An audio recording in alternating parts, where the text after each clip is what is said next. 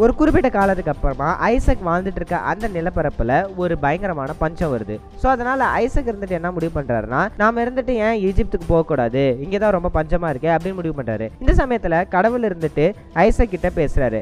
Isaac கிட்ட என்ன சொல்றாருன்னா நான் உங்க அப்பாவுக்கு என்னென்னலாம் ஆசீர்வாதம் கொடுத்தேனோ என்னென்னலாம் வாக்குத்தத்தை கொடுத்தேனோ அதை நான் உனக்கும் கொடுக்க போறேன். அதை உனக்கு டிரான்ஸ்ஃபர் பண்ண போறேன். அதே மாதிரி இப்போ நீ இருக்கிற தேசத்துல உனக்கு வேணா பஞ்சம் இருக்கலாம். பட் இந்த தேசத்தை உனக்குன்னு நான் கொடுக்க போறேன். உன்னோட சந்ததிக்கும் உனக்கு கொடுக்க போகிறேன் அது மட்டும் இல்லாம உன்னோட சந்ததிகளை என்னவே முடியாத அளவுக்கு அதிகமாக்க போகிறேன் அப்படின்னு சொல்லிட்டு கடவுள் ஐசக் கிட்ட சொல்றாரு. முக்கியமா என்ன சொல்றாருன்னா நீ இருந்துட்டு எஜிப்துக்கு தயவு செஞ்சு போகாத எகிப்துக்கு தயவு செஞ்சு போகாத அப்படின்னு சொல்லிட்டு கடவுள் சொல்றாரு. ஸோ அதனால ஐசக் இருந்துட்டு எகிப்துக்கு போகாம வேற ஒரு தேசத்துக்கு போறாரு. அந்த தேசத்தை ஆண்டுட்டு இருக்கவர் தான் அபிமேலைக் ராஜா. அபிமேலைக் ராஜா தேசத்துல போய் இவர் தங்கிட்டு இருக்க சமயத்துல அங்க இருக்க மக்கள் அங்க இருக்க மனுஷங்களா இருந்துட்டு ரெபேக்காவை பாக்குறாங்க ரெபேக்காவை பார்த்த உடனே அவ யாரு?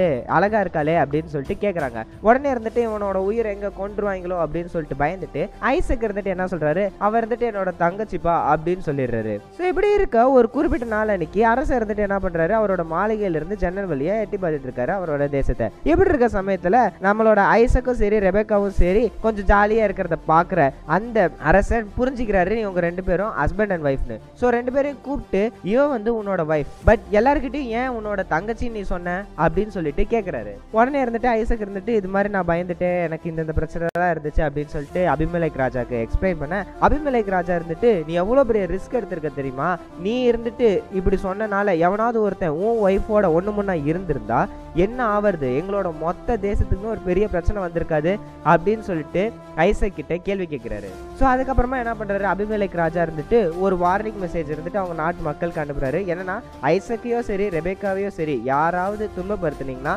உங்களை நாங்கள் கொன்றுவோம் அப்படின்னு சொல்லிட்டு ஒரு வார்னிங்கை அனுப்புறாரு.